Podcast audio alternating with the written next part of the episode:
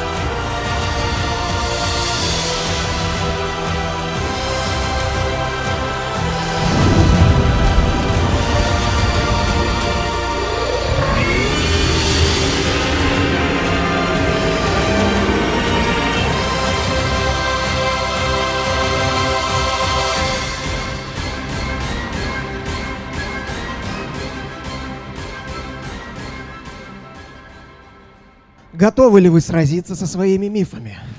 Надеюсь, что да, потому что форум «Ученые против мифов 15» стартует прямо сейчас. Организаторы форума портал Антропогенез.ру, лаборатория научных видео, проект «Научная станция». Ведущий Александр Соколов, то есть я. Э, стиль форума намекает на смертельную битву за планету Земля.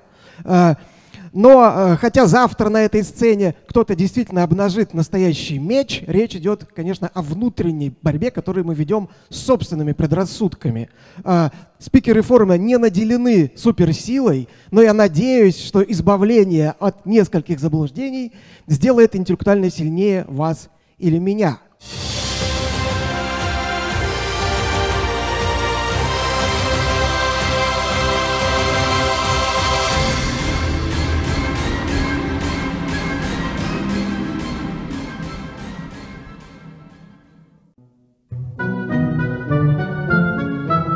Кругом одни запреты. Одно вредно, другое опасно, третье вообще смертельно. А как же наши предки? Ни в чем себе не отказывали и бед не знали. Так стоит ли верить врачам? И есть ли лучшая пища для мифов, чем сладкий запретный плод? Раунд первый. Мифология вредных привычек.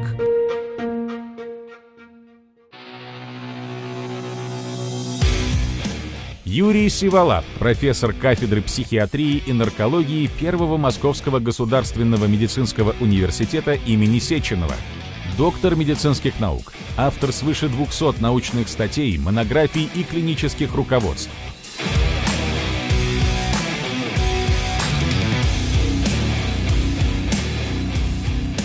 Здравствуйте, Юрий. Добрый день. Я предлагаю зрителям нашим проголосовать. Давайте, пожалуйста, опрос на экран выведем. Итак, друзья, какая доза алкоголя безвредна для здоровья? Кто считает, что не более 10 грамм в день? Не вижу. 20 грамм в день. Так, кто больше? 50 грамм в день. Смотря что за алкоголь. Угу. И, наконец, любая доза вредна. Спасибо, друзья. А тех, кто смотрит онлайн, прошу перейти по ссылке и тоже проголосовать. А меня, как человека, бросившего пить много лет назад, тем не менее, волнует вопрос о пользе малых доз алкоголя. Может, внесете ясность? На этот счет, Александр, есть две новости. Я начну с э, плохой, как водится. Плохая новость заключается в том, что до сих пор не получено ни одного убедительного научного доказательства э, пользы любого алкоголя в любых количествах. Нет ни одного исследования, которое подтверждало бы такую точку зрения, приятную для многих из нас, приятную для многих врачей, даже для некоторых больших медицинских академиков, которым нравится выпивать. А, Это плохая новость. Но есть еще новость отвратительная, которая заключается в том, что в соответствии с последними эпидемиологическими исследованиями, даже небольшие дозы алкоголя могут оказывать неявное, но тем не менее э, подтверждаемое вредное влияние на здоровье. Поэтому э, я не то чтобы призываю всех к абсолютной трезвости, но надо иметь в виду, что любое употребление алкоголя – это всегда вступление в зону определенного медицинского риска. И вообще скажу страшную вещь, что по влиянию на физическое и психическое здоровье алкоголь, он, пожалуй, даст фору многим запрещенным наркотикам. Еще вовсе не следует, что надо употреблять запрещенные наркотики. Итак, уважаемые коллеги, извините, привык к врачам так обращаться, но мы с вами коллеги, раз э, занимаемся общим делом. Но вот всегда традиционно, еще в советские времена, различали бытовое пьянство и алкоголизм. Это получается, что если пьянство бытовое, то алкоголизм что, производственное, что ли? Но вот, э, ну, в самом деле, э, есть такое понятие, как э, злоупотребление алкоголем э, или неумеренное употребление алкоголя, alcohol misuse, а есть понятие алкогольной зависимости. Это разные вещи в самом деле. Вот алкогольная зависимость – это и есть алкоголизм. Другое дело, что в современной мировой литературе, к сожалению, еще пока не в российской, часто употребляется понятие расстройства употребления алкоголя, которое включает в себя разные формы, проблемного потребления алкоголя, то есть э, что такое расстройство потребления алкоголя? Это значит, что если человек э, выпивает, то у него возникают те или иные проблемы, чаще всего медицинские. Ну, типичная медицинская проблема у пьющего человека – алкоголь и панкреатит. Или, если совсем же дела пошли печально, алкогольный цирроз печени. Могут быть э, социальные последствия. Ну, типичное социальное последствие – жена ушла или там не продлили контракт на работе. Э, умеренные дозы качественного алкоголя полезны для здоровья. Вот только что Александр задал этот вопрос, я на него ответил. Ну, к сожалению, нет. Алкоголик сам виноват в своей болезни. Это, конечно, безусловно. А диабетик сам виноват в том, что у него диабет, не надо было пирожное заказывать. А шахтер сам виноват в том, что у него антракоз, не надо было спускаться в шахту. Кто заставлял? Конечно. Алкоголизм не болезнь, а распущенность. Ну да, это типичный моралистский посыл, под любое заболевание можно подвести моралистскую основу, но дело в том, что э, алкоголизм, или точнее говоря, расстройство потребления алкоголя, это в самом деле болезнь, которая имеет типичные признаки болезни, то есть обычно имеется причина, обычно имеется патогенез, то есть природа развития болезни, механизм ее возникновения – имеются э, симптомы заболевания и имеются э, методы лечения с доказанной э, научной эффективностью, с научно доказанной клинической эффективностью. Ну и, наконец, алкоголизм – это всегда измененная нейрохимия, это очень часто измененная нейроморфология, то есть вот если сделать человеку МРТ, то мы увидим, что у него, на самом деле, структурный мозг выглядит несколько иначе, чем у человека не пьющего. Э, женский алкоголизм неизлечим, но вот об этом чуть позже мы поговорим, как будто мужской алкоголизм излечим. И тот, и другой лечится плоховато, прямо скажем. Э, алкоголизм удел людей из социальных низов, да, совершенно верно. Сейчас приведу парочку примеров. Алкоголизм возникает от безделья. Бесконечно красивая идея, я бы в нее поверил, если бы среди моих пациентов не было бы людей, которые много и тяжело работают. И более того, э, для многих из них именно их работа является источником стресса, при том, что они нередко свою работу любят и являются хорошими профессионалами. Пока сам алкоголик не захочет, никто его не вылечит. Ну, в принципе, да. Лечить насильно – это э, дело безнадежное, но только желания недостаточно, необходимы еще и специальные э, программы помощи. От алкоголизма спасает духовность. Ну, да, конечно, пожалуй, так бы оно и было, и я бы с этим согласился, если бы среди э, моих пациентов не было бы православных священников, людей по-настоящему верующих. Ну, бывает, что священники верят в Бога, у меня есть такие знакомые. Ну вот, а у них алкоголезависимость. Невозможно, к сожалению, вот,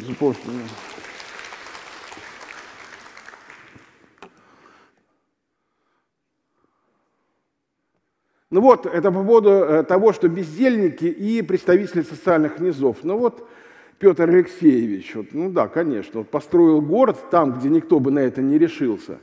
Кстати говоря, один из лучших городов мира, на мой вкус. Ну и э, человек очень много тяжело пил, а при этом, конечно, был настоящим трудоголиком. Вот, пожалуйста, пример того, что работа – это, к сожалению, отнюдь не лекарство от алкоголизма, да вообще чего бы то ни было.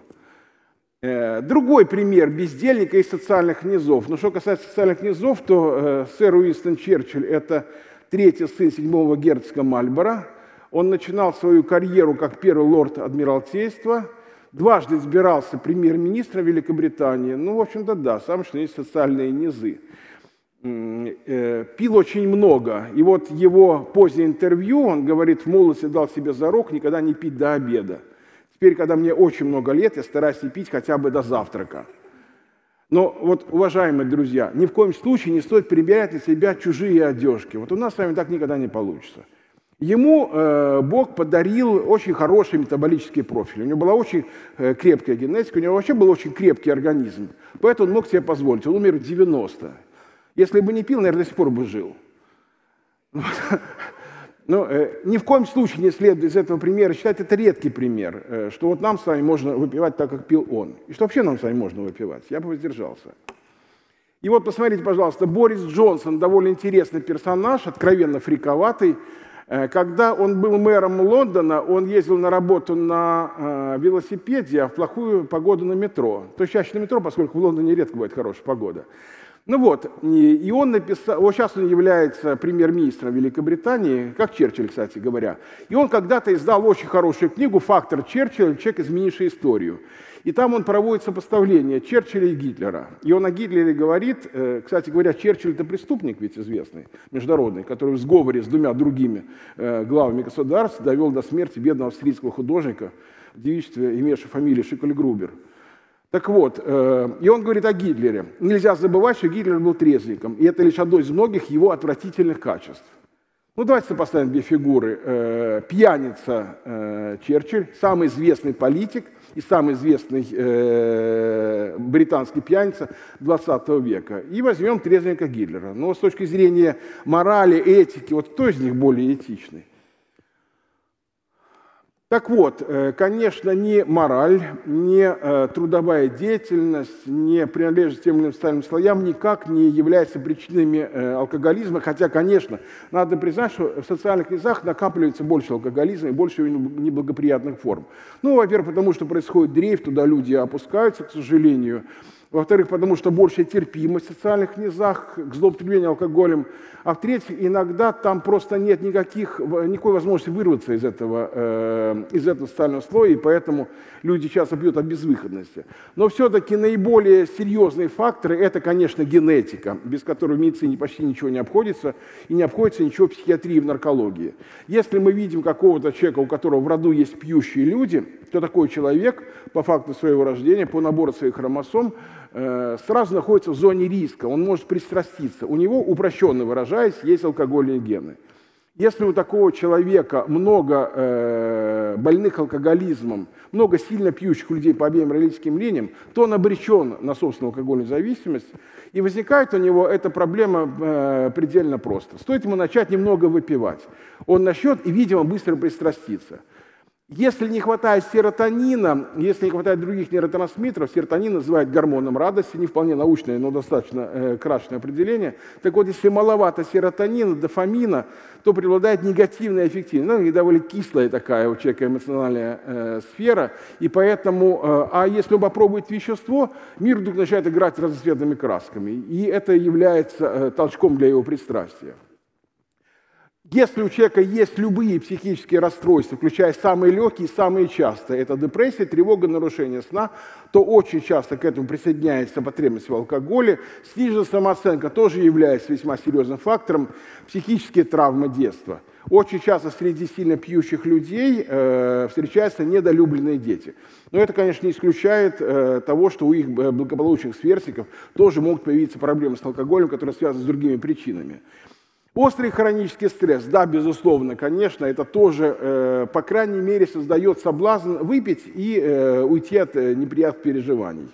Ну и, наконец, тяжелая работа, да, вот э, профессия врача, профессия полицейского, когда очень большие нагрузки, когда начальство никогда не скажет спасибо, когда он э, вечно подгоняет, самую хорошую работу э, оно воспринимает как должное и никогда не похвалит за достижения. А жена еще дома говорит, вот, вот, а почему мы давно с тобой третий год в отпуск не ездим? И зарплата еще не очень высокая. И вот что касается профессиональной принадлежности людей, э, которые склонны к выпивке. Ну вот был такой в середине прошлого века известный американский психиатр Дональд Гудвин, и его спрашивают, вы могли бы набросать типичный портрет алкоголика? Он говорит, да, это предельно просто. Типичный алкоголик – это американец, это писатель, это лауреат Нобелевской премии. Ну и в самом деле, если взять всех э, американских писателей-нобелиатов, то большая часть из них имела откровенные проблемы с алкоголем. Ну вот, пример этого, э, Уильям Фолкнер, он э, допивался до... Э, он переставал ходить, у него был нижний парапарез, у него отказывали ноги, потому что э, злоупотребление алкоголем – это нехватка тиамина, витамина В1, это нарушение э, функции нервов нижней конечности и э, мускулатуры ног. Но, тем не менее, слава богу, алкоголизм не помешал ему стать Нобелевским лауреатом. Он, на самом деле, является автором великих текстов. И ни в коем случае нельзя считать, что алкоголь помогал ему стать э, известным писателем, на мой взгляд, гениальным. Нет, алкоголь этому препятствовал. Я думаю, что если бы не э, его э, проблемы с алкоголем, он оставил бы большее наследие. Хотя, возможно, книги некоторые были бы местами не так интересны. Теперь женский алкоголизм. Но на самом деле вот бытует представление, что женский алкоголизм совсем не излечим, но дело в том, что алкоголизм и у женщин, и у мужчин лечится не очень хорошо, как любые серьезные болезни, э, у кого угодно лечится не очень легко. И э, у мужчин и у женщин есть разные э, степени тяжести алкогольной зависимости. Ну вот как э, показывает в одной из своих работ известный э, немецкий э, психиатр с мировым научным авторитетом Карл Манн, он говорит о том, что женский алкоголизм имеет, имеет эффект телескопа. То есть он быстрее прогрессирует, быстрее нарастают ее симптомы. И нередко в наших русских реалиях бывает так, что любящая жена начинает пить вместе с мужем, чтобы ему меньше досталось, но если у него есть предположение к алкоголизму, она хочет, чтобы мужу меньше досталось, поскольку у нее папа алкоголик, он от этого умер. И она хочет, чтобы ее любимый муж не постигла та же самая судьба. Она пьет вместе с ним э, для того, чтобы э, он э, уцелел. Она принимает на себя удар, и у нее быстрее формируется, она обгоняет его в развитии собственной алкогольной зависимости, поскольку у нее плоховатая генетика, к сожалению. Поскольку женщины гораздо ответственнее, ну, я скажу откровенно, гораздо умнее мужчин, женщины раньше слышат тревожный звонок. И женщина раньше обращается за помощью. Но в самом деле худшая получается результативность лечения женского алкоголизма. Почему? Потому что в основе женского алкоголизма гораздо чаще лежат психологические проблемы, и э, женской алкогольной зависимости гораздо чаще сопутствуют э, психические расстройства. Депрессия, тревога.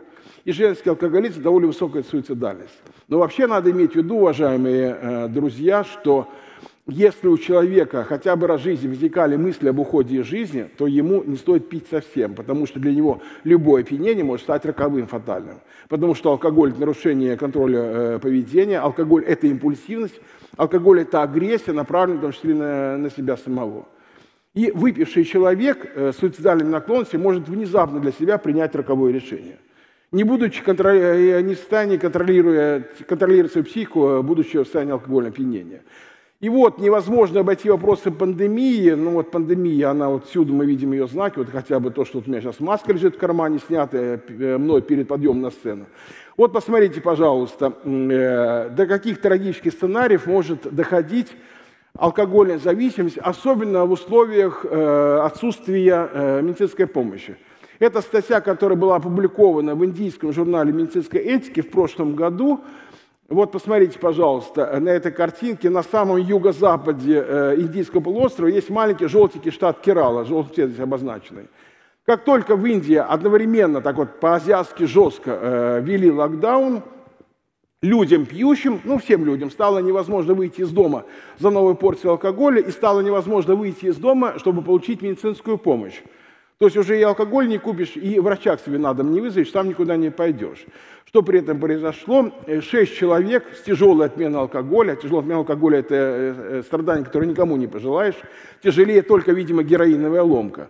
Они покончили с собой, после чего правительство штата предложило врачам, сказало, слушай, вы там обеспечите, пожалуйста, доступ сильно пьющих людей, зависимых от алкоголя, к спиртному, чтобы они могли получить, чтобы они там ну, как-то не помирали.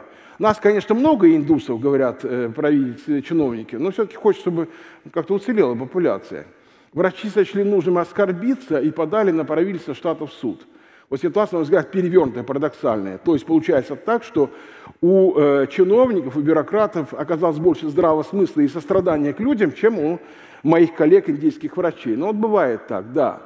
Шестью смертями дело, к сожалению, не ограничилось. И к началу мая вот уже несколько штатов на юге э, оказались в сходной ситуации, 23 завершенных суицида, 23 покойника плюс некоторое количество суицидальных попыток, две трети покончили с собой в первую неделю, то есть в наиболее тяжелый период отвыкания от алкоголя. И вот больной вопрос, а вот нужны ли капельницы в лечении э, алкогольных расстройств? Ну, с чего начинается вообще лечение наркологии? Разумеется, с капельницы.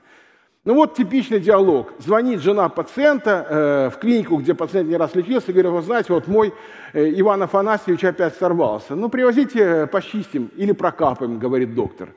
Ну вот, почиститься такой типичный глагол и э, в лексике э, пациентов и их родных, ну и в лексике некоторых моих коллег российских врачей. Но вот дело в том, что есть э, два разных понятия. Детоксикация в мировом понимании, то есть detoxification, э, здесь имеется в виду прекращение интоксикации и смягчение э, отвыкания от вещества. У нас э, детоксикация понимается буквально дезинтоксикация, очистка крови. То есть эфирентные методики, капельницы, гемосорцы, плазмоферез, то есть удалить из крови, из крови какие-то гипотетические токсины, которых на самом деле там нет. Дело в том, что э, отмена алкоголя – это перевозбуждение мозговых э, клеток, нейронов. И для того, чтобы повлиять на мозговые клетки, на нейроны, чтобы смягчить отмену алкоголя, чтобы убрать крайне неприятный дискомфорт, вот тот самый, от которого погибло э, 23 человека в Индии, э, покончило с собой, не в силах перейти свои страдания. Для того, чтобы на это повлиять, необходимы лекарства. Чаще всего это бывают таблетки, которые хорошо смягчают эту отмену. А капельница на это не влияет никак. Капельница – такой спектакль, антураж. Капельница, конечно, нужна. Почему? Ну, потому что капельница нужна для, для регидратации. Э, многие сильно пьющие люди, особенно если человек находится в запое, они обезвожены. Необходимо восполнить объем циркулирующей крови. Э, и э, у пьющих людей часто не хватает ионов калия и магния, поэтому самый простой способ их транспортировать в кровь – это сделать человеку капельницу. Но надо понимать, что на отмену алкоголя капельница никак не, никак не не влияет. Но я своим коллегам, э, врачам, всегда на конференциях, там, на семинарах говорю о том, что ну, мы будем делать с вами капельницы, хотя потому что на это есть запрос. Вот если жена привезла своего мужа в клинику, ему не поставили капельницу, по научным соображениям, что она скажет?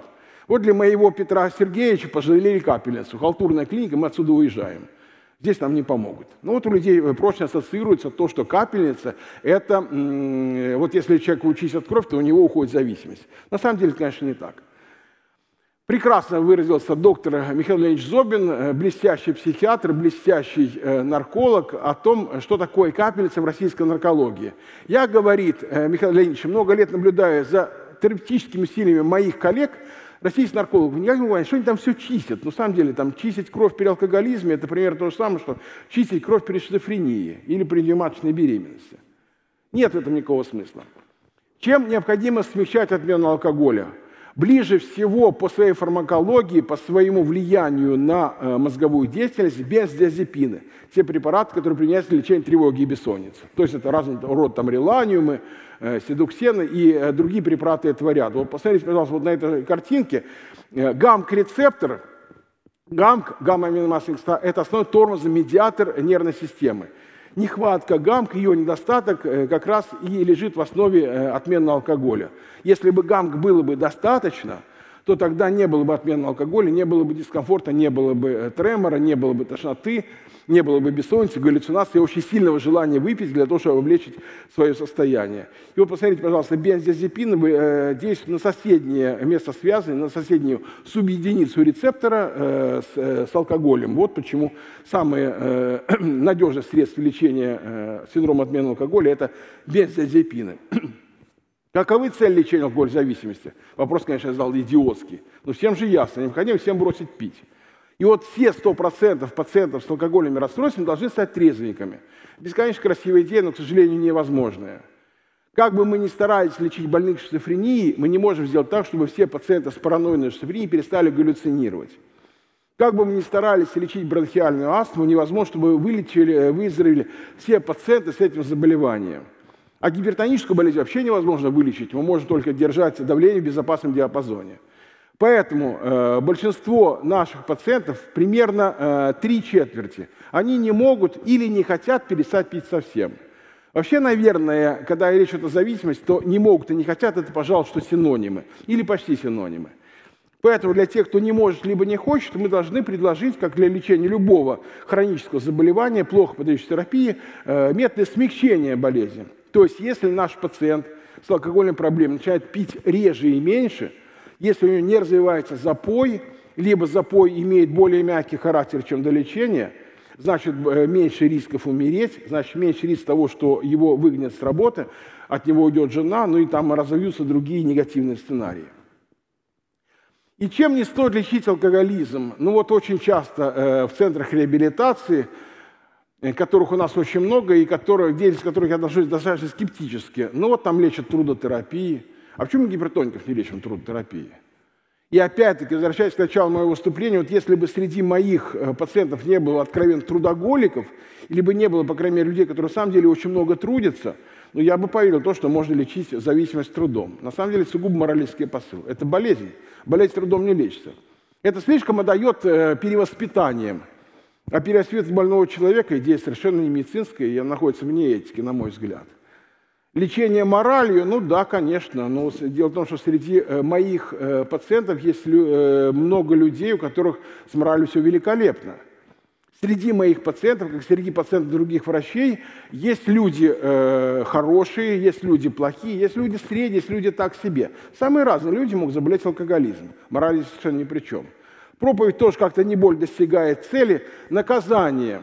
Ну вот у нас есть такие центры реабилитации, где люди платят большие деньги, потом их же наказывают за малейший проступок, не так заправил постель, и его же заставляют потом работать в этом самом там лагере э, трудовом, там грядки полоть, там мыть там что-то, готовить. Но они очень хорошо устраиваются, организаторы подобного рода заведений. Ну и, наконец, там развлечения. Ну да, конечно, можно в цирк сводить или куда-то еще, чтобы он отвлекся от своей болезни. Но, к сожалению, для лечения это не работает. Возможно, это его, в самом деле, на некоторое время развлечет, но ничего не даст ему в смысле выздоровления. И ну вот я верну сюда эту картинку если это возможно. Ну, посмотрите, пожалуйста, вот здесь вот такое импровизированное изображение э, того, что происходит с мозгом пьющего человека. Ну вот, если посмотреть на э, левую часть картинки, вот все начинается с префронтальной коры, точнее говоря, даже с орбитофронтальной, с той коры, э, которая находится в районе глазниц. И дальше глубже э, эти э, нервные пути ведут к миндалине, к амигдале, который является ну, э, главным центром формирования к веществу ни на одну из этих мозговых структур ни труд, ни мораль, ни проповедь, ни что-то еще из перечисленного никак не может, к сожалению, повлиять. А какие подходы следует считать рациональными? Ну, во-первых, есть лекарственные препараты, которые смягчают потребность в алкоголе. Далеко не всегда они дают эффект.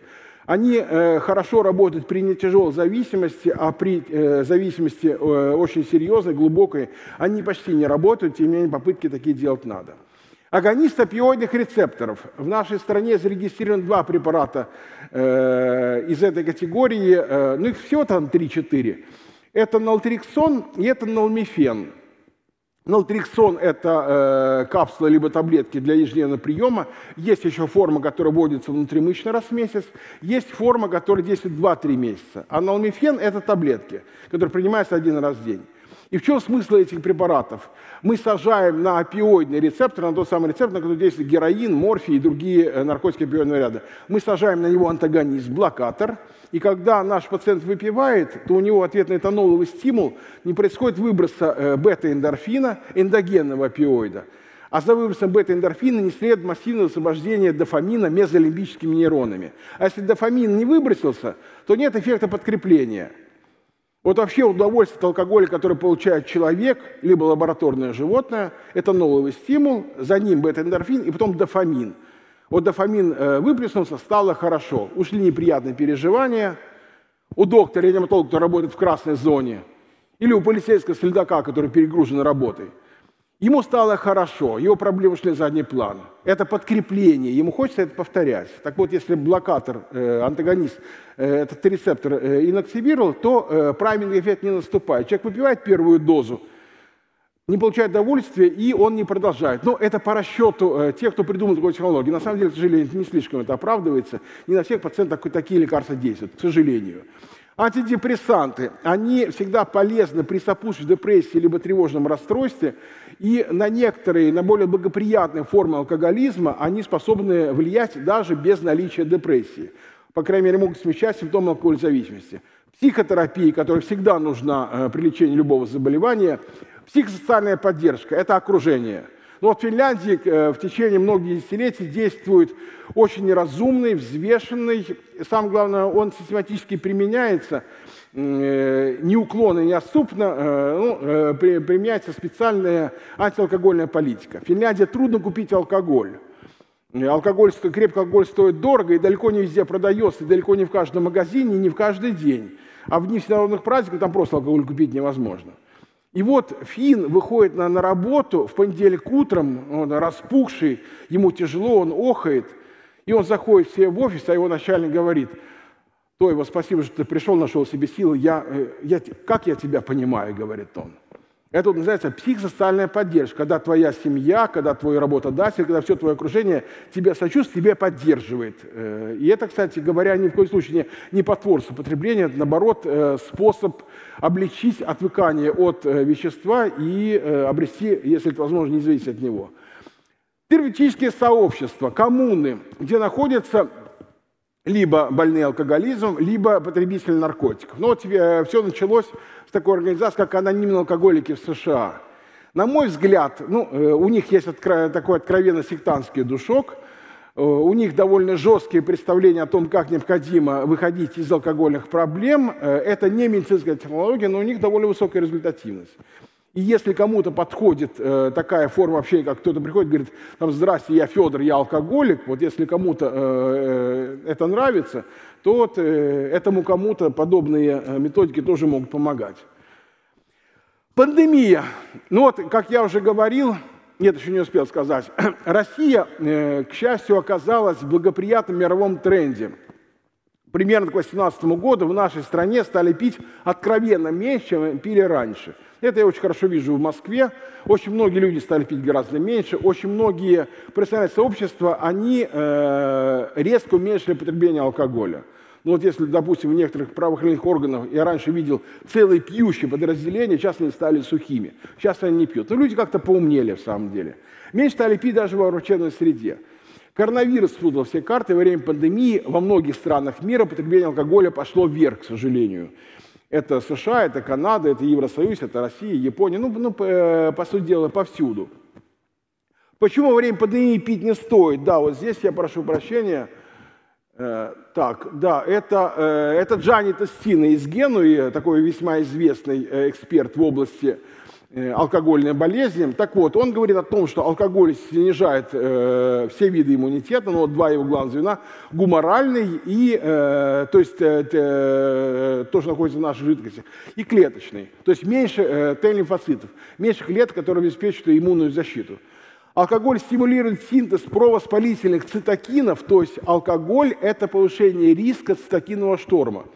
Алкоголь изменяет активность аллелярных макрофагов – это тоже имеет э, значение для любой иммунной защиты, для любого инфекционного заболевания, для способности сопротивляться. И, э, как говорит Джани э, Тестина, пьющие люди, они хрупкие. Ну вот они, они fragile, говорит он, по отношению к коронавирусной инфекции. То есть у них больше риск заболеть, и у них больше риск, к сожалению, умереть от коронавируса, либо приобрести необратимые осложнения, ну, в частности, вот, например, легочный фиброз.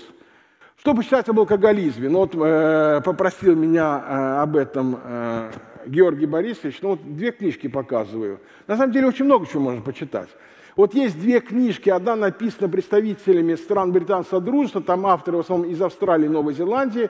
Э, вот э, слева Addiction Medicine, то есть наркология, аддиктивная медицина.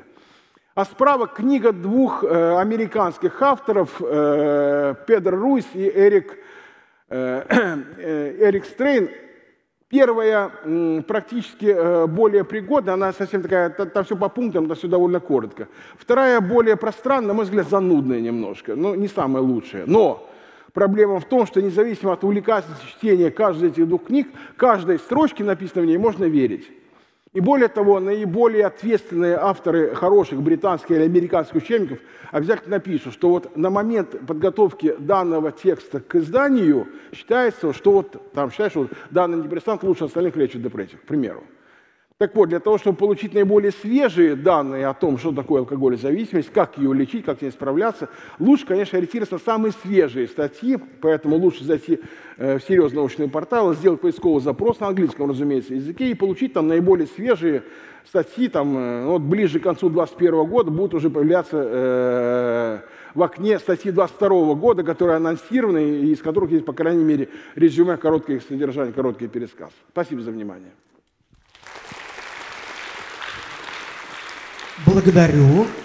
Сейчас я бы хотел увидеть результаты голосования онлайн. Давайте посмотрим, как распределилось мнение аудитории. Ну, оно совпадает, наверное, с голосами зрителей в зале. Большинство проголосовало, что любая доза алкоголя вредна. Ну что ж, в данном случае голоса зрителей подтверждают и научный консенсус.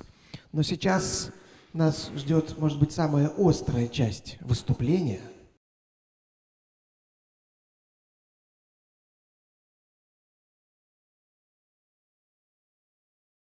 Я приглашаю на сцену Сергея Поликарпова, доктора медицинских наук, заведующего отделением онкохирургии клинического госпиталя Лапина.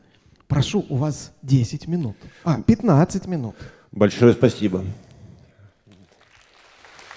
Я на самом деле очень волнуюсь, просто очень волнуюсь. И я хочу спросить Юрия Павловича, как, как лучше? Я буду по одному задавать свои вопросы, высказывать свои изображения или как-то пакетом? Как вы удобно, Сергей Аркадьевич. Вы вот в галстуке пришли. Серьезно, Хорошо. Человек, то, что... Тогда давайте по одному. Борис Джонсон очень интересный человек. Я читал две его книги и про Черчилля, и про Аристотеля и Афины ну, при всей его безусловной одаренности, э, про таких по-русски говорят, э, ради красного э, словца не пожалеет и отца. Он ну, очень одаренный человек. Что, Когда Гитлер, он переболел... Гитлера он обидел, вы имеете? Не-не-не, я вообще. Гитлер, с Гитлером все хорошо. Он вегетарианец, э, живописец, э, строгий абстинент. Э, ну, лучше не бывает. Да. Я, я про Джонсона, можно? Э, он переболел коронавирусом, потом привился, выступил по национальному телевидению э, и сказал «I'm fit as a butcher's dog». «Я здоров, как собака мясника». Это сказал себе премьер-министр. И, и то, что он говорил про Черчилля, и как он его превозносил, ну, э, с моей точки зрения, там очень много приукрашений. С моей с точки зрения, великий британский премьер-министр, он, конечно, был тяжелым алкоголиком во второй половине жизни преимущественно, но он не был настолько трудоспособным человеком, как его преподносит британская пропаганда. Он был очень энергичным, но на самом деле, как мне кажется, он работал сравнительно мало. А, и часто совершал тяжелые ошибки, которые бы в другом обществе, не в таком сословном, как британское, не дало бы никакого хода. Одно галиполийское поражение чего стоило бы. Его бы, да. А, и вот другие примеры. Э, я хочу сказать, что... Сейчас я договорю, это будет мой вопрос. Э, что сочетание э, высокой трудоспособности и алкоголизма невозможно. Возможно сочетание высокой энергичности, импульсивной энергичности и алкоголизма, но тонкой, тонкой работоспособности невозможно. Один мой старший товарищ, известный московский кардиохирург, давным-давно, лет 20 назад, говорил мне, Сережа, если ты делаешь э, утром большое сложное вмешательство, вечером накануне нельзя, нельзя пить даже двух рюмок. Ни в коем случае. Ты утром проснешься, у тебя будет все хорошо, ты будешь великолепно себя чувствовать, ты пойдешь работать, но, он говорил, интуиция теряется. Поэтому я просил бы пояснить, согласны ли вы с тем, что настоящая работоспособность и алкоголизм несовместимы. Или это не так? Совершенно верно. Я знаю на основании наблюдений своих пациентов, что вот одни и те же люди, когда они пьют и когда они не перестают пить, если им это удается, они работают совершенно по-разному. Но вот опять же, если говорить о, о хирургах, то вот э, нередко приходится наблюдать такую картину. Идет большой э, хирургический съезд, там идет конференция, на 2-3 дня съехались хирурги со всего Союза или там со всего мира. И вот первый, значит, день все проходит гладко, на второй день качество докладов снижается, потому что накануне был бурный вечер. Ну, хирурги как-то немножко не те люди, которые вечером в музей пойдут или там в оперу. Нет, пойдут, конечно, но далеко не все. Э, э, меньше хирургов это сделать, чем, э, чем кардиологи. У меня был такой пример, наиболее, на мой взгляд, красивый. Ну, таких примеров у меня было много, но вот именно о хирургах. Мое руководство попросило меня, это было довольно давно, я еще был молодой, попросили меня полечить одного хирурга, такого значимого. Мне было с ним трудновато стать, поскольку он был э, гораздо старше меня, он вообще не привык ни с кем считаться, кроме как э, самим собой, он такой типичный такой лидер. Вот. Э, и он э, не мог начать операцию, потому что у него дрожали руки, тремор абстинентный.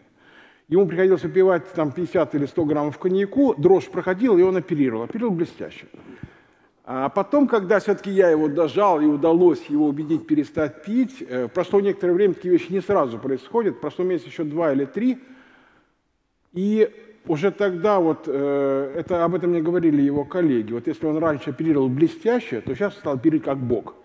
Потому что, когда он перестал пить, его мозг начал посылать более точные сигналы, э, у него возникли более точные движения, то есть нейромоторика у него улучшилась. Ему в голову стали приходить банальные идеи. Он долгое время, когда пил, благодушествовал, он считал, что все у него хорошо – и стоило ему перестать пить, и он понял, что он отстал во многом в своей профессии. Там некоторые коллеги, которые выросли на его разработку, они ушли вперед, ему при, приходится ему э, их догонять. Он их в итоге догнал и перегнал, разумеется. Но для этого нужно было перестать пить.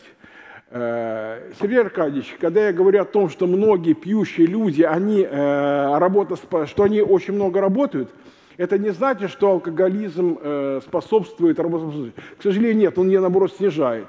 Я это говорю к тому, что среди пьющих людей ну, далеко не только бездельники и разглядяющие. Я хотел бы разграничить, э, прошу прощения, продуктивную работоспособность и высокую энергичность. Сколько пара уходит в свисток, а сколько в локомоушен. Понимаете, о чем я? Ну, ну да, наверное. И оценки относительно хирургов я бы здесь категорически не согласился. Сейчас тебе будет очень интересно. Вот эти оценки он оперировал блестящие. Это оценки с низкой базой. Это я вам как профессионал говорю. Просто с низкой базы это э, просто очень низкий взыскательный уровень. Э, мой 30-летний опыт работы в профессии говорит, угу. что э, часто выпивающий хирург это не профессионал. Это вообще, это только ну, дилетант он может показать себе профессионалом. Более того, эм, они пикируют как один за одним, только обломки валяются. Не о грязных наблюдениях. Да. А, можно второй вопрос? Давайте, конечно. По поводу причин. А, один мой э, товарищ, ваш коллега, говорил, что э, большинство хронических алкоголиков не являются первичными дипсоманами, их меньшинство. Он оценивал их эм, долю примерно в 10%. А все остальные это эм, пациенты с исходными психическими или поведенческими расстройствами, которые компенсируют свой дискомфорт, свое страдание прием алкоголя. Алкоголь – это универсальный антидепрессант и универсальный адаптоген, видимо. А, вы показывали слайд, где были перечислены причины, генетическая предрасположенность, детские психологические травмы. Ну, кстати, во всех книгах про Винстона Черчилля муссируется его несчастное детство. Просто. Его не любила мать и бросил отец. И все его биографы э, с упоением рассказывают о его несчастном детстве в интернате и о том, как его не любил отец и заставил поступить э, в кавалерию, э, в кавалерийское училище, потому что он был тупой. А, да, и, ну, э, когда заговорили о детских травмах, ну, сразу же вспоминается бессмертная цитата из Гоголя. Он всем говорил, что его в детстве уронила мамка, поэтому с тех пор изо рта все время разит водкой. А, ну и плюс мы уже касались этого, да, а, люди из высокоответственных, стрессовых, тяжелых профессий. Упомянули вот э, хирургов, э, правоохранителей. Ну, вот честно, мне кажется, что это, как это сказать, Это не совсем так. Мне кажется, что это прекрасная возможность найти себе э, самооправдание. Кроме того, вы сами уже сказали, по сравнению с тем, что было 30 лет назад, и хирурги, и правоохранители практически полностью перестали употреблять алкоголь. Сейчас, наверное, э, ну вот моя корпорация, и это самая трезвая корпорация в стране. Сейчас эм, в, в крупных клинических центрах эм, практически невозможно найти хирургов, анестезиологов, интенсивистов, э, реаниматологов, которые бы регулярно выпивали. Это во всяком случае здесь у нас э, в центре, там где э, в высокопотоковых центрах, где очень много работы. Меняется мода, просто меняется мода, эм, меняется система ценностная, и, соответственно, с этим падает потребление алкоголя. Согласны ли вы с этим? Есть две разные вещи, Сергей Аркадьевич. Есть э, чрезмерное потребление алкоголя, есть алкогольная зависимость. Если человек просто э, много пьет, э, но у него нет зависимости, ему, ее, ему возможно перестать пить. Я, когда перечислял факторы, которые способствуют зависимости, имел в виду именно зависимость как заболевание. Что касается того, что э, ваша корпорация стала сейчас наиболее трезвой, и что сейчас не найти хирурга, анестезиолога, интенсивиста, э, но ко мне приходят. Очень редко. Ко мне Они приходят. у вас собираются. Наверное, да. Ну, я вижу некоторые противоречия. Мы в начале доклада слышали, что нельзя разводить алкоголизм и бытовое пьянство. Но мы при этом разделяем алкоголизм и алкогольную зависимость. Конечно. Не алкоголизм, алкоголь, зависимость, э, злоупотребление алкоголем Да, и да, алкоголь зависимость. да. Конечно, Да, да. Ну, Да. я нашел еще одно противоречие и хотел бы его обсудить. Из доклада ам, может показаться, что никакого действенного метода борьбы с алкогольной зависимостью, кроме фармакотерапии, нет. Во всяком случае, на одном из слайдов было сказано, что мораль, проповедь, убеждение, мораль, проповедь, убеждение, трудотерапия, еще что-то никак не действует. Следующий слайд, который предлагал пути терапевтического воздействия, предлагал лекарства, но при этом тут же психотерапию, поддерживающую терапию и сообщество, ну, алкоголь, эти, алкоголики, да. А, мне кажется, что есть, здесь есть коннотативное э, разделение на своих и чужих. Наши разведчики, а их шпики, у нас психотерапевтическая поддержка, а у них какая-то там проповедь. А на самом деле это просто одно и то же, просто с использованием разной лексики. Вы говорите свои и чужие, но вот вы как хирург, вы разделяете на своих чужих вас, хирургов, с одной стороны, и ясновидящих, которые будут лечить медицину, Это совершенно разные вещи. Я хочу сказать, что э, отвергнутые методы и предложенные методы, они используют только один инструмент – слово. Общение и слово. Да? Но гадалки тоже используют слово. А? Гадалки и ясновидящие тоже слово используют. У них есть своя клиентура, которая им помогает. Конечно, Ну, да. м- я- мы словом пользуемся мало, у нас другие инструменты. А, Но а, очевидно, что часть больных, очевидно, что часть больных, я надеюсь, вы согласитесь с этим, смогут избавиться постоянно или на какое-то э, значимое время от алкогольной зависимости без приема лекарственных препаратов. Конечно. Могут. Они могут сделать это сами, либо в результате общения с людьми, будь то врач, нарколог, психиатр, психотерапевт, социальный работник или еще кто-то, которые будут с ними, грубо говоря, разговаривать. Это может быть, например, священник. Может быть. Кроме того, ну тут очень сложный пример, я сам понял, что тут сам же. Вот э, на прошлом форуме мы вспоминали мормонов адвентистов седьмого дня и Амиша еще. Это совершенно замечательные религиозные анклавные группы в Соединенных Штатах, в которых категорически запрещено любой алкоголь. Вот. Э, Они вообще не пьют. Их очень много, их там миллионы. Вообще не пьют. У них совершенно замечательное здоровье. Они выращивают, э, да, э, вот, занимаются сельским хозяйством. Но я думаю, что на самом деле эти группы не совсем корректно с научной точки зрения а, образованы, потому что если кто-то из них запивает, его просто исключают из общины. И статистика всякий раз э, очищается от, э, э, да, от вот, э, таких случаев. Но все равно. У анонимных а, алкоголиков то же самое. А?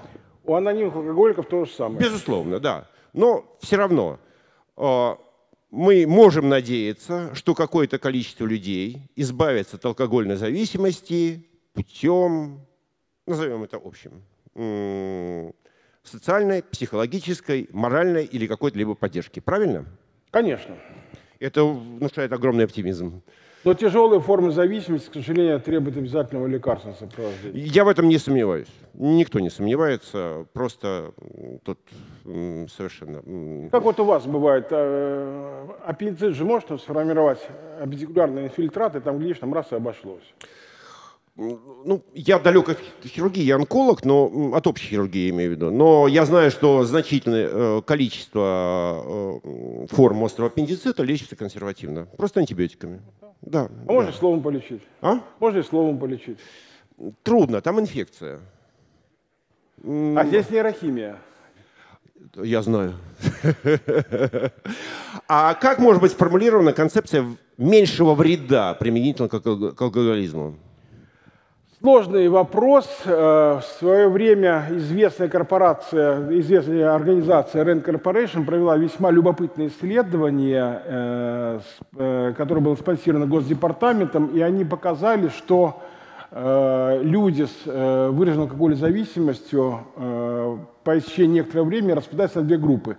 На те, которые остаются зависимыми, и на те, которые начинают пить мало – это произвело такой оглушающий эффект. Возмутилась тогда Американская психиатрическая ассоциация. Это было сочтено пропагандой алкоголизма, вообще таким вот аморальным вбросом.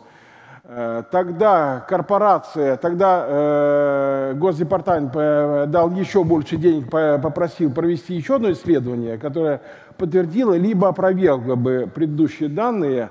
Здесь исследование было проведено по более строгому стандарту, там, с более строгими выявленными критериями включения и включения и наблюдение пациента было более тщательным. И тут уже оказалось, что не настолько разительные результаты, которые были в прежнем исследовании, но в самом деле есть некоторая группа людей, которые даже после длительного злоупотребления, она вдруг начинает пить немного, то есть вдруг уходит ключевой признак зависимости, нарушение контроля потребления. Нарушение контроля потребления, когда э, человек с зависимостью думает, что он выпьет рюмку водки, ну, две рюмки водки, бокал вина, бутылку пива и не продолжит. К сожалению, большинство продолжаются. Так вот, на самом деле есть некоторое количество людей, э, э немногочисленная эта группа, которая вдруг э, начинает выпивать мало. Но, как я всегда говорю своим пациентам, я бы на это никогда не стал рассчитывать, потому что далеко не каждому это удается, только очень немногим, и трудно сказать, кому именно это удастся. У большинства ничего не получится. Э, большинству приручить алкоголь, к сожалению, не удастся. И для большинства пациентов с алкогольными проблемами есть только один выход – это полное воздержание. Либо, если все-таки человек не может, если он не, не, не может распорядиться своей зависимостью, он не может уйти в полное воздержание, не способен – вот так, э, как не способен гипертоник выздороветь э, полностью. Вот тогда, конечно, необходимо смягчать его потребление, необходимо сделать так, чтобы он пил поменьше, чтобы не было запоев, и чтобы запои для него не, были, не создавали смертельного риска. Ну, я хочу сказать, что алкоголизм это не только высокий риск смерти от травм любого рода, да, криминальных, там, бытовых, дорожно-транспортных, э, суицидальных. И это не только высокий риск э, смерти от э, заболеваний, которые вызваны э, с алкоголем как таковым. Ну, прежде всего, это хронические панкреатиты, которые до сих пор актуальны, и летальность при панкреонекрозе сумасшедшая, мучительная причем, да, или Эм, хронические гепатиты и циррозы, которые тоже убивают людей тысячами. Вот. Я хочу сказать, что алкоголизм – это еще и онкологическая проблема, совершенно четкая, потому что хроническое употребление алкоголя является доказанным канцерогенным фактором, во-первых, на фоне хронических панкреатитов, гепатитов, а также других изменений э, в желудочно-кишечном тракте резко повышается риск неоплазии.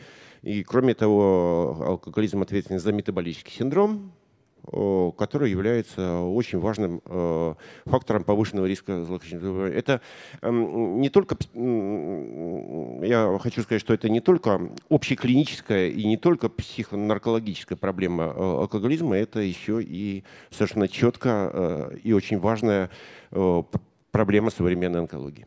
Совершенно верно. Вообще алкоголизм – проблема клинической медицины в целом, потому что очень много сильно пьющих людей – они попадают не в психиатрию, наркологию, они попадают в гастроэнтерологию, ну, с алкогольным гепатитом или с алкогольным циррозом печени. Они попадают в кардиологию, ну, это э, синдром праздничного сердца – это, правда, не вполне алкоголизм. Э, это повышение э, давления на утро после выпивки. Это неврология нередко, инсульт на следующее утро после крепкой попойки. Ну и онкология, там, в числе прочего, Сергей Аркадьевич, там э, дело в том, что алкоголь, он снижает иммунитет, в том числе противораковый. Вот еще откуда онкологические риски. Ну, не только. Самое главное – это метаболический синдром. Хронический панкреатит вызывает сахарный диабет второго типа – поражение печени вызывает нарушение функции липидов, нарушение синтеза правильной фракции желчи и возникновение аденом толстой кишки.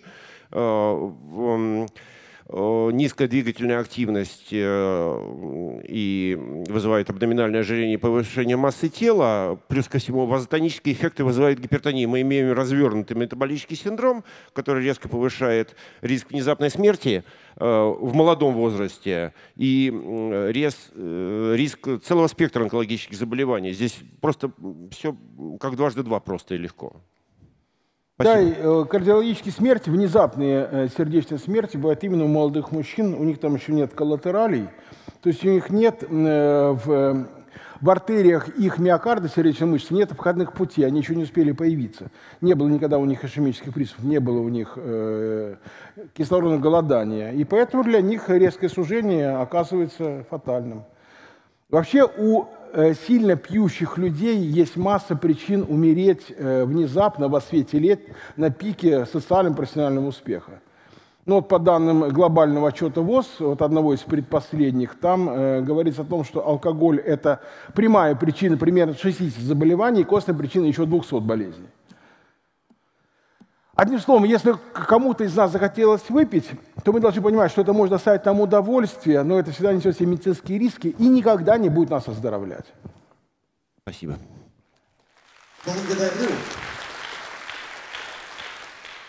Вот это настоящая дискуссия с вредным оппонентом, но мое мнение сейчас не столь важно, потому что Сейчас мы будем оценивать вредного оппонента. Почему? Потому что мы хотим, чтобы действительно наши оппоненты были въедливыми. А в конце сегодняшнего дня выберем самого вредного. Давайте-ка проголосуем. Ну, в данном случае только онлайн, но те, кто находится в зале, могут перейти по ссылке. И если, кстати говоря, у вас есть промокоды для голосования, можете использовать. И проголосуем. Э, оцените, пожалуйста, Сергея Поликарпова. В данном случае это был добрый друг, интересный собеседник, мастер каверзных вопросов или гроза лектора. Пожалуйста, проголосуйте. Друзья, а сейчас вопрос от нашего слушателя Алексея Боровского, который спрашивает, есть известный график, кажется, смертности или продолжительности жизни от потребления алкоголя. И там такая вот клюшка в начале, из которой якобы выходит, что непьющие живут меньше. Можно ли такие результаты объяснить все же тем, что эти люди, не пьющие, и так имеют плохое здоровье, и поэтому же и живут меньше, а также не пьют, или это слишком натянуто?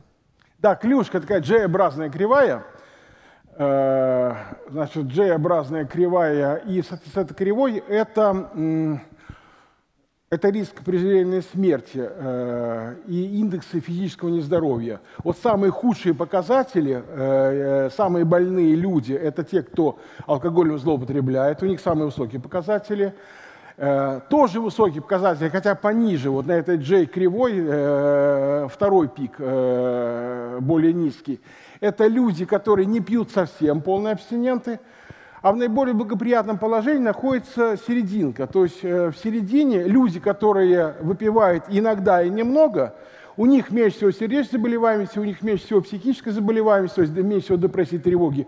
У них реже всего возникает болезнь внутренних органов. И вроде бы на самом деле так. Но дело в том, что люди, которые находятся э, в самой благоприятной зоне, внизу этой кривой, у которых меньше всего заболеваемости, меньше всего преждевременных смертей, э, они находятся в таком благоприятном статусе не потому, что они много выпивают, а, видимо, они и именно, э, почему они немного выпивают, они немного выпивают, поскольку они, видимо, изначально психологически наиболее благополучные люди. Поскольку они психологически благополучны, это нормальные, здоровые субъекты, у которых нет потребности в алкоголе, вот почему у них нет зависимости, они не пьют много. И у них вроде бы нет явных причин для того, чтобы быть полными трезвыми, полными абстинентами. То есть, иными словами, это обычные люди, здоровые, веселые, нормальные, которые иногда позволяют себе выпивать. Если бы не пили, наверное, их положение дел было бы еще лучше. И вот тут э, в, э, в связи с э, этими данными нет приводят еще и там другие вещи. Там, французский парадокс или там вот, средиземноморская диета. Вот итальянцы, там, к примеру. Вот если, кстати говоря, Италия самая трезвенническая страна в мире. Вот если провести опрос итальянцев, пьете вы или нет, большинство ответит нет, не пью. А ему скажут, послушай, Франческо, ты же выпил бутылку вина за обедом. Он говорит, хорошо, а как я обедать буду без вина, тем более ужинать? То есть бутылка вина за обедом не считается.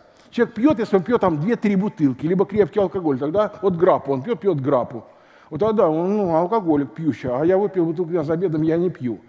Ну, здесь надо еще иметь в виду, что, во-первых, все-таки, э, с одной стороны, там есть другие факторы – но вообще для того, чтобы э, находиться внизу этой кривой и чтобы вроде бы не страдать от бутылки вина за обедом, необходимо, чтобы, ну скажем, в форточку вырывался ветер Средиземного моря. Чтобы, чтобы вообще э, уклад жизни был несколько другой, чем у жителя, скажем, европейского мегаполиса на севере Европы. Это с одной стороны. А с другой стороны, вот если мы с вами возьмем Э, людей, которые регулярно выпивают с гастрономической целью, итальянцы и французы, к примеру. Кстати говоря, далеко не каждый француз пьет э, сухое красное вино, это такой стереотип. Так вот, э, те люди, которые в Южной Европе регулярно выпивают, у них довольно высокая статистика алкогольного поражения печени, включая алкогольный цирроз. Другое дело, что он может носить компенсированный характер, но тем не менее он есть. Благодарю. А сейчас давайте-ка вопросы из зала. И давайте дадим микрофон вот там поднимающему руку. Коллеги, представляйтесь, пожалуйста. Здравствуйте, э, Николай Москва. Э, вы оговорились в какой-то момент доклада, что, дескать, без алкоголя книжки могут менее интересными получаться. Ну, то есть э, какую-то пользу для решения творческих задач алкоголь, возможно, дает. Вот можно ли такого эффекта э, как-то получить э, без алкоголя, с помощью каких-то препаратов и без вреда для здоровья? И могут ли культура потребления таких препаратов вытеснить культуру потребления алкоголя? Спасибо. Я бы не стал ничего рекомендовать в качестве альтернативы алкоголю для достижения творческих успехов. Я бы никакое вещество, кроме, кстати говоря, кофеина, Кофеин в составе натурального кофе – единственное э, психоактивное вещество с доказанной пользой для здоровья. Что касается алкоголя, то я предположил, это именно что оговорка, это мое предположение, которое я вовсе не оставил. Я предположил, что, наверное, временами э, писателю было настолько нехорошо, по крайней мере, по утрам, что это э, ну, давало дополнительную ноту трагизма в его э, творчестве. Только и всего. Но в целом его продуктивность, я думаю, была бы выше, как у любого человека работающего. Ну вот э, чем бы человек ни занимался, будь он писатель, э, хирург, нарколог, дирижер, слесарь, любой человек, который пить перестает, он начинает работать лучше. В голову приходит больше идей, больше продуктивность, больше азарта, больше честолюбия. Вопрос от врача и популяризатора медицины Алексея Водовозова. Вы сказали, что женский алкоголизм существует. Приходилось довольно плотно общаться с большим числом наркологов, которые в один голос говорили, что алкоголизм бывает ровно один, этаноловый, ни женских, ни детских, ни пивных э, не существует. Есть просто клинические обстоятельства, относящиеся к конкретному пациенту. На подходы к терапии это не влияет. В целом звучит разумно, потому что алкоголизм по сути этаноловая наркомания. При этом мы не слышим как об отдельном клиническом феномене, о женской наркомании, например, со своими особ особенными подходами, или о женском курении. Почему вы сделали такой акцент на женском алкоголизме? О, какой интересный вопрос Алексей Водовозов задал. Еще раз пожелаем ему выздоровления. Кстати говоря, вдогонку э, вот ответу на вопрос о том, как писателю может вредить алкоголь. Но вот кто-то смотрел фильм «Семь психопатов» Макдональд, очень хорошее кино. Тоже режиссер, те же два брата, которые сняли «Залечь надо в брюге». Вот там как раз сценарист, которому э, сделали заказ, он постоянно пьет и не может заказ свой выполнить. Вот, пожалуйста, влияние алкоголя на продуктивность. Так, что касается женского алкоголизма, ну, конечно, это оборот, который берется в кавычки, тем не менее, я считаю, что это вполне правомерное высказывание. Здесь не столько сама алкоголезависимость, сколько то, что есть сопутствие, я об этом сказал. Алкоголизм у женщин – это большее количество психологических проблем, алкоголизм у женщин – это большее количество психических расстройств и э, более затрудненная преодолимость зависимости. Вот что имеется в виду. Но, в принципе, любая болезнь может иметь свои особенности у разных популяций. Но вот когда вот в Америке, к примеру, проводятся большие эпидемиологические исследования, берется большая когорта пациентов э, с любым э, психическим заболеванием, с любой зависимостью, там обязательно будут выделяться отдельные этнические категории. Там будут смотреть, как, к примеру, алкоголизм протекает у э, афроамериканцев – как он будет протекать у выходцев из Латинской Америки, у э, белых, э, Caucasians, то есть э, у европейцев, как он будет у, у natives, у индейцев протекать. У всех по-разному. Индейский алкоголизм он совершенно другой, чем алкоголизм брокера с Манхэттена. Я видел индейский алкоголизм в Канаде, это очень печальное зрелище. Ну, в принципе, да, везде это ноловая зависимость, конечно, но она у разных людей приобретает совершенно разные проявления. Или, вот, скажем, можно э, говорить, к примеру, Э, о том, что вот есть вот э, паранойя эскимосская и паранойя с Уолл-стрит. Она будет по-разному протекать, одна и та же паранойя. То есть, если человек живет где-нибудь на крайнем севере, э, либо это жители Исландии, а исландцы – это известные мистики, то, скорее всего, в структуре паранойи, бредового расстройства будут звучать одержимость духами – а если это брокер с Уолл-стрит, он будет говорить о том, что ее там преследуют спецслужбы. То есть одна и та же болезнь, которая по-разному проявляется. Ну, конечно, брокерская паранойя будет иной, чем э, паранойя ленивода. Вопрос от Андрея из Омска. Как известно, для проявления физиологического эффекта вещества необходимо его воздействие на определенные мишени в организме, рецепторы, конкретные молекулы. На что непосредственно воздействует этанол в ЦНС? Известен ли точный механизм действия этанола? О, очень много разных теорий. Ну, это влияние на гамк, это влияние на глутамат, на силхолин, ну, практически на все нейротрансмиттеры, да. А тут еще такая вещь, э, э, тут же есть каскадное взаимодействие. Тронуть, э, стоит тронуть любой из нейромедиаторов, или, как сейчас принято говорить, нейротрансмиттеров, как тоже включаются и другие. Благодарю. Ну вот да. сейчас, э, э, пожалуй, ключевой, наиболее важный э, механизм, ну это один из многих, это когда человек регулярно выпивает, у него затрудняется синтез гамма-аминомасляной кислоты, он подавляется, и э, дефицит гамма-аминомасляной кислоты, гамк, он усугубляется нехваткой тиамина, витамина В1, характерного явления для пьющих людей. И напротив, у него становится слишком много НМДА-рецепторов, тех, с которыми связывается глутамат – а когда при отмене алкоголя слишком много глутамата выходит, это возбуждающая кислота, это своего рода антипод гамк. Когда слишком много глутамата выходит из связи с рецепторами, то э, глутамат оказывает возбуждающее и повреждающее действие на мозговую ткань. И, кстати говоря, очень похожий механизм лежит в основе болезни Альцгеймера, только там, разумеется, совершенно другая динамика этих процессов. И это, кстати, э, отчасти подтверждается тем, что и при болезни Альцгеймера, и при, э, лечении, при э, лечении алкоголизма могут применяться одни и те же антагонисты глутамата. Ну, сейчас вот мимантин, ну и некоторые другие лекарственные препараты. Благодарю. Давайте-ка вопрос из зала. Правая часть. А вот дама хотела спросить. Где дама? Вот руку тянется с первых минут. Так, хорошо. Дайте даме в первом ряду, пожалуйста, микрофон. Представляйтесь. Доброго дня, меня зовут Татьяна, и я бы хотела задать вопрос. Подскажите, пожалуйста, точку прямого приложения этанола на уровне клетки либо звенья биохимических процессов с точки зрения биохимии. Благодарю. Добрый день, Татьяна. Вы превзошли Сергея Аркадьевича. Вы такой задали Аркадьевич вопрос. Я, я не знаю, на, на что он там влияет, алкоголь, вот прямо в клетке. На очень много он влияет. На митохондрии он влияет, безусловно, нарушает тканевое дыхание. Э, на генетический аппарат клетки он, безусловно, влияет. На РНК повлияет. Ну, на очень многие вещи повлияет. Но наиболее важно для формирование зависимости – это влияние алкоголя на э, мозговые клетки, на нейроны, на разные нейромедиаторы. Ну и на клетки печени он довольно здорово влияет. Ну, мне трудно сказать, на, на, на какие именно клеточные структуры алкоголь влияет в первую очередь. Ну, на разные. Не знаю, э, каким отдать предпочтение. Благодарю. Давайте попробуем все-таки вот там вот огонечек красный. Туда дать микрофон. Прошу, представляйте, пожалуйста. Добрый, добрый день, Эдуард, Москва.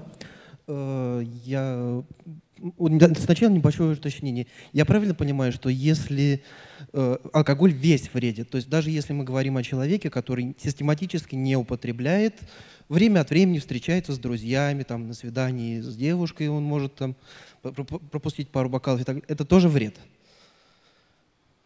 Э, да, Эдуард, добрый день. Ну, Нет, я думаю, что если э, совсем редко человек употребляет пару бокалов вина, вряд ли это окажет серьезное влияние на его здоровье. Главное, чтобы он не увлекался вот, вот, этими количествами. В связи с этим вопрос, собственно, э, если вред от алкоголя в любом случае есть, можно ли его каким-то образом скомпенсировать? Минералы, витамины, еще что-нибудь, что нейтрализует. Ну, понятно, что не в случае алкоголизма и зависимости настоящих или чего-то еще, но может ли что-то помочь, ну, хотя бы снизить вред? Ну да, вот то, о чем вы говорите, витамины, минералы, они никогда не помешают, и нам с вами не помешают, даже если мы совсем не пьем. Э, всегда бывает полезно алкоголь разбавить. Ну, кстати говоря, еще в античные времена, э, в Древнем Риме алкоголь разбавляли водой. Кстати говоря, он, э, даже хорошее вино от этого не теряет свои вкусы и качества. Разбавить всегда полезно. Всегда полезно дозу потянуть. И вот у нас есть такое представление, у нас даже есть такое выражение, что закуска градус крадет. Ну вот в свое время было проведено, ну не одно исследование, которое показало, что если э, люди закусывают, если люди хорошо едят за столом, то у них меньше алкоголя усваивается, и таким образом, вот если мы э, не просто пьем натощак, а если там еще есть какая-то еда, то мы, конечно, снижаем всасывание алкоголя, и меньше алкоголя попадет в организм, и мы таким образом себя защитим. Здесь, правда, есть другая крайность если человек пьет слишком, если человек ест слишком много, то у него увеличится риск алкоголя панкреатита, двойная нагрузка на поджелудочную железу. Да, Сергей Аркадьевич? Я хочу сказать, что э, это очень опасное сочетание. Называется синдром индийского ресторана. Большое количество алкоголя и большое количество высококалорийной э, жирной пищи.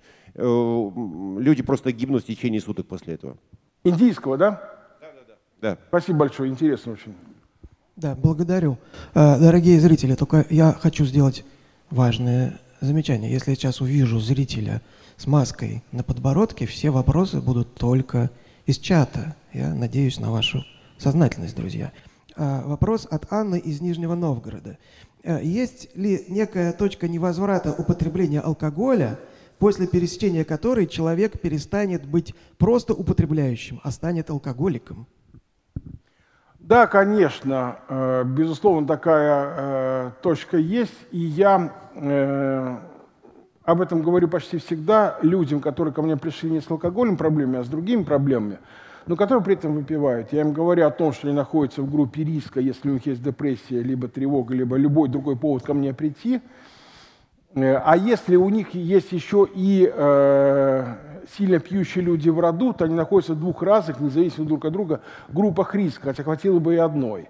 И поэтому говорю я э, этим моим пациентам, вам лучше не выпивать совсем. А когда они мне говорят, а вот там, вот как вот сказал Эдуард из Москвы, вот там э, я выпиваю, то есть кто-то выпивает иногда, там встретиться с девушкой, выпил пару бокалов вина но если он находится в группе риска, то ему лучше этим не увлекаться и лучше вообще постараться эти вещи свести к нулю, потому что для него каждый алкогольный эксцесс, пусть даже э, внешне безобидный, невинный, это возможная ступенька к э, возможный шаг к алкогольной зависимости. И эту грань перейти в самом деле бывает довольно легко, она бывает незаметной, а пути назад уже не будет. В том смысле, что да, да вот если алкоголь, э, сформировалась зависимость, то обратно уже не отмотаешь. Там, конечно, если зависимость не будет тяжелой, если у человека не было высокого предрасположения к зависимости, то, возможно, дорога назад в том смысле, что человек может перестать выпивать. Он может уйти в ремиссию, он может стать полным трезвенником. Но вот если он раньше много выпивал, а сейчас у него нарушил контроль потребления, он перешел эту самую красную черту, и он стал пить много, не в силах контролировать прием, то назад дороги, скорее всего, не будет. Он, э, скорее всего, не научится снова пить мало. То есть он не научится выпить бокал другой вина и не захотеть э, выпить третий, четвертый и так далее. Спасибо. Пожалуйста, дайте микрофон э, да, молодому человеку, поднимающему смартфон. Александр Минск. Спасибо большое за доклад. Такой вопрос. А, вы сказали, что проповеди не помогают, но есть э, тоже такой подход. Э, э, реабилитационные центры, чаще всего они, скажем так, в нетрадиционных, ну, не классических религиях, при религиозных общинах. Вот, и там применяют некоторые пункты из тех, которые были в вашем списке, которые, в принципе, помогают при лечении. Это, возможно, что-то близко к обществу анонимных алкоголиков, плюс какая-то вот религиозная гипермотивация. Насколько вот вообще они эффективны и э, насколько целесообразна вот эта вот замена одного, скажем так, негатива, возможно, на какое-то вот такое другое. Спасибо. Ну, Александр, да, в самом деле интересный вопрос, и он в какой-то мере перекликается с тем, о чем говорил Сергей Аркадьевич. Но на самом деле, если у какого-то индивида есть некие религиозные струны, можно их задеть и надеяться при этом получить результат. Ну да, в таких случаях, наверное, возможно. Другое дело, что, опять-таки, возвращаясь к, к возможности применения религии как лечебного инструмента, ну вот мои э, пациенты, православные священники, люди искренне верующие, там довольно случается серьезная такая э, штука, но вот э, нельзя э, вылить э, остатки э, вина, надо кому-то их употребить. Там кровь Христова нельзя выливать. Так вот, если священник работает в бедном приходе, он обречен, потому что он будет допивать, а потом у него будет возникать запой, он захочет еще и еще. И, по, и придется потом в магазин идти за новой порцией алкоголя. Поэтому всегда хорошо, когда есть хотя бы там диакон, который на себя возьмет алкогольную нагрузку, диакон переварит. Либо там большой богатый приход, там много священников, есть кому допить, есть э, те, у которых нет проблем с алкоголем. Вот им, э, им допить можно будет, а некоторым нельзя. Но вот а если у человека есть серьезные проблемы, то ну, я бы не стал на э, все то, что из этого списка приведено, слишком рассчитывать. Хотя, ну да, разные случаи бывают. Вопрос. И чудеса случаются от Алексея Водовозова. Капельницы ни при каких алкогольных ситуациях не нужны, ни при похмелье, ни при отравлении алкоголем. Ну, отравление алкоголем – это проблема не наркологическая, не психиатрическая. Я занимаюсь психиатрией и наркологией. Э, отравление алкоголем – это проблема токсикологии. Это вот центр отравления Васовского, одна из лучших площадок не только в России, но и в мире. Там здорово работать с этими вещами. Это не моя компетенция. Что касается похмелья, то да, конечно. Конечно, это работа как, как плацебо. Ну вот у нас в Первом меди, в клинике имени Корского, есть наркологическое отделение. Я в штате этого отделения не состою, и поэтому могу смело говорить, что, по моему мнению, это лучшее отделение наркологии в Москве. Ну вот, и там, э, как это обычно происходит в нашей клинике Корсакова, в 10 утра пациенты завтракают, потом они получают таблетки, и потом они в наркологическом отделении, где лечат э, алкоголизм, там они ложатся в, палатах, им ставят капельницы. И зайдешь в палату, стоят эти штативы с капельницами, и вот наши пациенты смотрят в потолок, у них блаженное выражение лица, вот им хорошо. Вот они сейчас чистят кровь, они выздоравливают, они стали на путь истины, им это дело нравится. Но другое дело, что если есть серьезная отмена алкоголя, то сама психокапельница не влияет на это никак, потому что отмена алкоголя – это перевозбужденная нервная клетка, которая требует новой порции вещества. И надо дать либо новую порцию вещества, а вот сейчас практически исчезла моя любимая профессиональная категория – это старые психиатрические сестры. Вот их сейчас, они повывелись. Вот раньше старая психиатрическая сестра – которая там 20 лет проработала в клинике и которая э, гораздо больше наблюдает людей, э, пациентов, чем врачи. Врач там из ординарской мало вылезает, а у нее все пациенты на виду. И вот она там вечером смотрит, что там какой-то э, клиент в третьей палате там с кем-то говорит, хотя он в палате один. Понятно, у него галлюцинации. Вот она ему даст немножечко спиртику, э, того, который у него для инъекции, и у него горячка, которая назревает, алкоголь он у него не разовьется. То есть либо новая порция алкоголя снимет э, состояние отмены, либо, что, конечно, гораздо лучше, лекарственные препараты. Бензодиазепины или другие агонисты гамма-аминомасляной кислоты. То есть те вещества, которые воспроизводят действие алкоголя, которые являются его аналогами. А капельницы, ну это спектакль такой, ну это, это антураж. Это своего рода плацебо, который очень нравится многим пациентам, да. И поскольку нравится, ну мы будем эту практику продолжать. Но э, тут еще э, повторю, э, о чем я говорил в начале. Пациенты обезвожены, поэтому надо, конечно, им ввести э, инфузионную жидкость. Не хватает калия и магния, в состав капельницы мы это включили. Вот, пожалуйста, калий и магний на, на нормальном уровне. Благодарю. Пожалуйста, вопрос э, справа. Дайте микрофон. Перед тем, как задать вопрос, маску снимать не нужно. Вас прекрасно слышно Хорошо, и я поняла. видно. Э, Добрый день. Э, Я хотела задать бы вопрос по поводу того, что совсем недавно мы с родителями смотрели фильм, и, в общем-то, там рассказывалось, что алкоголь это не так уж и плохо, это хорошо. Я Что, хотела простите, задать- алкоголь? Э, Что, простите? Повторите последнюю фразу, пожалуйста. Вы Алкоголь. Ага. Алкоголь. Э, В общем-то, я хотела бы задать вопрос. Правда ли, что можно пропагандировать здоровым людям такой алкоголизм? Ну вот, нет никаких предпосылок к этому, то есть не было психологических травм, вроде бы все нормально. Александр, расслышай вопрос. Я не понял Мне тоже кажется, вопрос. нам Еще раз. маску. Вот Правда ли, что можно пропагандировать алкоголь, Алкоголизм, алкоголизм, пропагандировать да. кому? Ну, людям, которые... Врагам? Нет, просто, знаете, некоторые люди м, через фильмы говорят, что людям пропагандируется злоупотреблением алкоголем.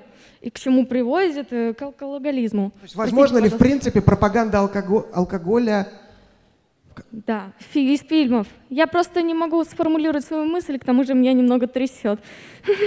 Ну, вы не волнуйтесь. Вы имеете в виду, что э, сама антиалкогольная пропаганда может э, приводить к, пр- к противоположному Да, эффекту? да. Да, вы совершенно правы. Да, очень интересный постановка вопроса. Но классическая ситуация, когда умирает рок-музыкант от героина, э, здесь, правда, другое вещество, но все психоактивные вещества одни, одним миром мазаны. Ну вот, умирает рок-звезда от героина, и два его приятеля, которые сами героин не употребляют, они потом вот на похоронах, они, слушай, а давай попробуем, а что это Билл помер? Что за штука такая? Ну попробовали, ну молодцы ребята. Потом один тоже погиб от передозировки. Поэтому вот, эм, или когда, э, когда детям в школах приходит там какой-нибудь дяденька или тетенька и начинает говорить о вреде алкоголя. Ну, во-первых, детей на испуг не возьмешь. Дети думают, что они бессмертны. Ну, люди лет до 25 примерно считают себя бессмертными. И проблемы здоровья, физической смерти для детей, ну, это не та тема, которая может их заинтересовать. Но, с другой стороны, любое э, обсуждение темы, оно привлекает внимание ребенка к этому вопросу, повышает интерес к наркотику, к примеру. А уж тем более, если приходит там кто-то э, по э, школьной линии, и у ребенка сразу включается подростковый негативизм, протестная реакция, он сделает наоборот.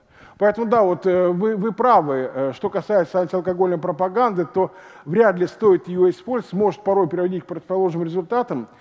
Гораздо лучше, на мой взгляд, это э, хорошая э, антиалкогольная политика, которая есть в Скандинавии, к примеру. Ну вот нечто похожее на это и у нас в последние годы появилось. То есть если мы сделаем так, что будет трудно купить алкоголь, особенно крепкий, то есть он далеко не везде продается, а если продается, то за высокую цену. И нет никаких там таксистов, которые были в советские времена, во времена э, вот этого э, сухого закона, когда таксисты за, за 25 рублей продавали бутылку водки, или там стоят там бабушки с кошелками возле метро. То есть, когда нет э, контрабандной поставки, то тогда, конечно, э, нация будет пить ощутимо меньше. И, кстати говоря, вот э, есть у нас такой профессор Александр Викентьевич Немцов, жалко, не могу показать его график, но это легко представить. Александр э, Викентьевич Немцов, у него есть э, один график, два графика на одной диаграмме, и там находится в противофазе. Там с одной стороны пики потребления алкоголя, а с другой стороны внизу, противоположные э, по фазе, это э, показатели выживаемости. Чем больше, э, и там именно речь идет о Российской Федерации. То есть чем больше наша нация пьет, тем мы скорее умираем. И, кстати говоря, Россия не лидирует среди других стран мира, хотя находится там в первом, э, верхнем списке. Мы не лидируем по потреблению алкоголя в пересчете на душу населения, в пересчете на абсолютный алкоголь.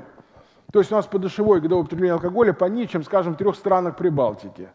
Но при этом у нас э, рекордно высокое количество алкогольных смертей. Почему? Потому что у нас есть такая национальная традиция сразу принять большое количество крепкого алкоголя. А вот это людей убивает. Вот на это наши организмы никак не рассчитаны. Вопрос от Дмитрия Решетникова из Москвы. Есть алкогольная, если алкогольная зависимость имеет в том числе химическую природу, то есть есть ли препараты для заместительной терапии по аналогии с терапией для а, опиатных наркоманов, то есть воздействующие на соответствующие рецепторы, но без разрушительного эффекта для организма и сознания?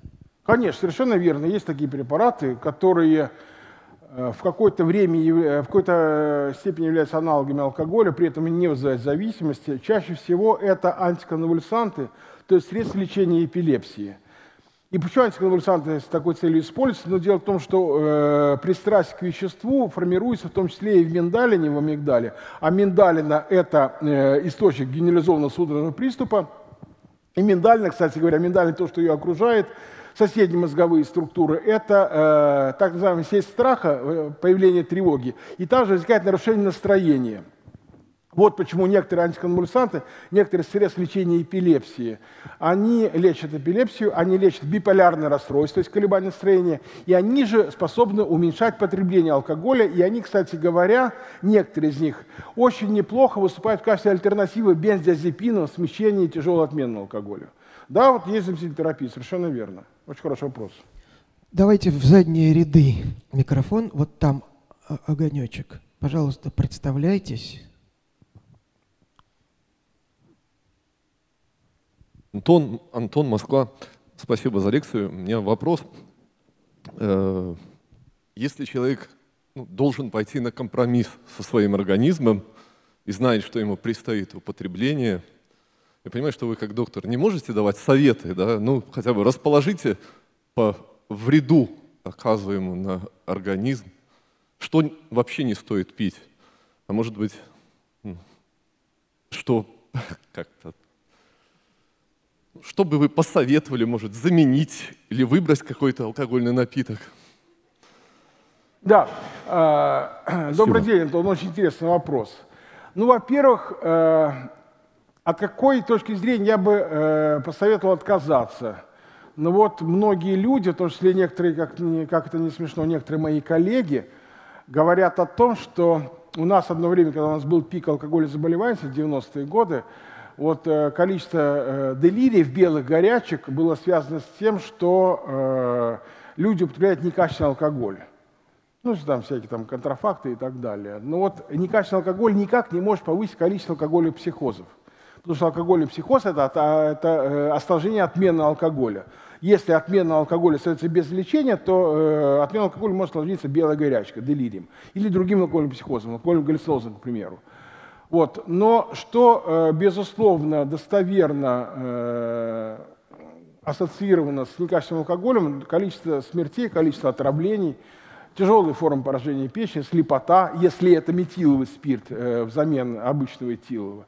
Ну и синтетические спирты тоже, конечно, далеко не подарок для нашей печени, хотя и простой, родной этиловый спирт тоже для нее далеко, далеко не подарок. Вообще этиловый спирт очень плохо действует на физиологию нашего организма.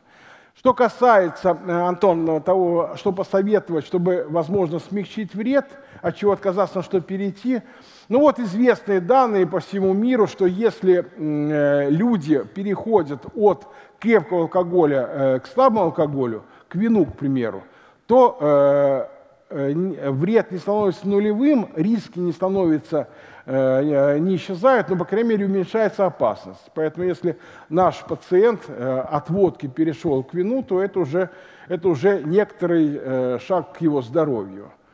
Ну вот, вот, пожалуй, так.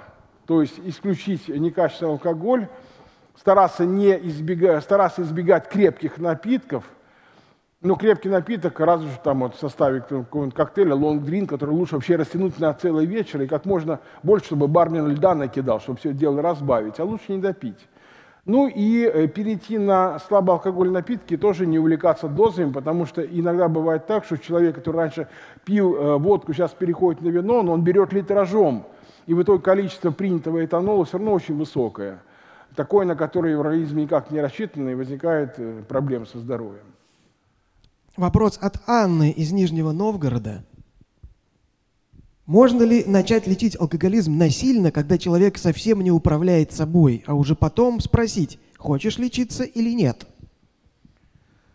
Ну, хороший вопрос задает Анна. Трудный вопрос в этическом отношении, но вот с точки зрения современной врачебной этики это невозможно, это неприемлемо.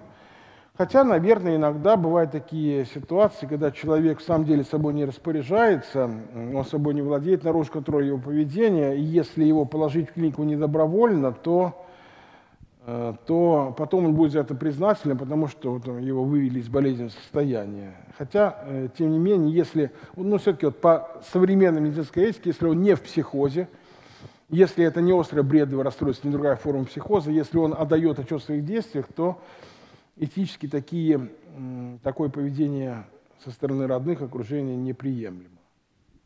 Благодарю. Вам предстоит сейчас выбрать лучший вопрос э, – так сказать, кому достанется книга «Расстроенная психика» издательства «Корпус», я перечислю вопросы, которые были из чата и из зала.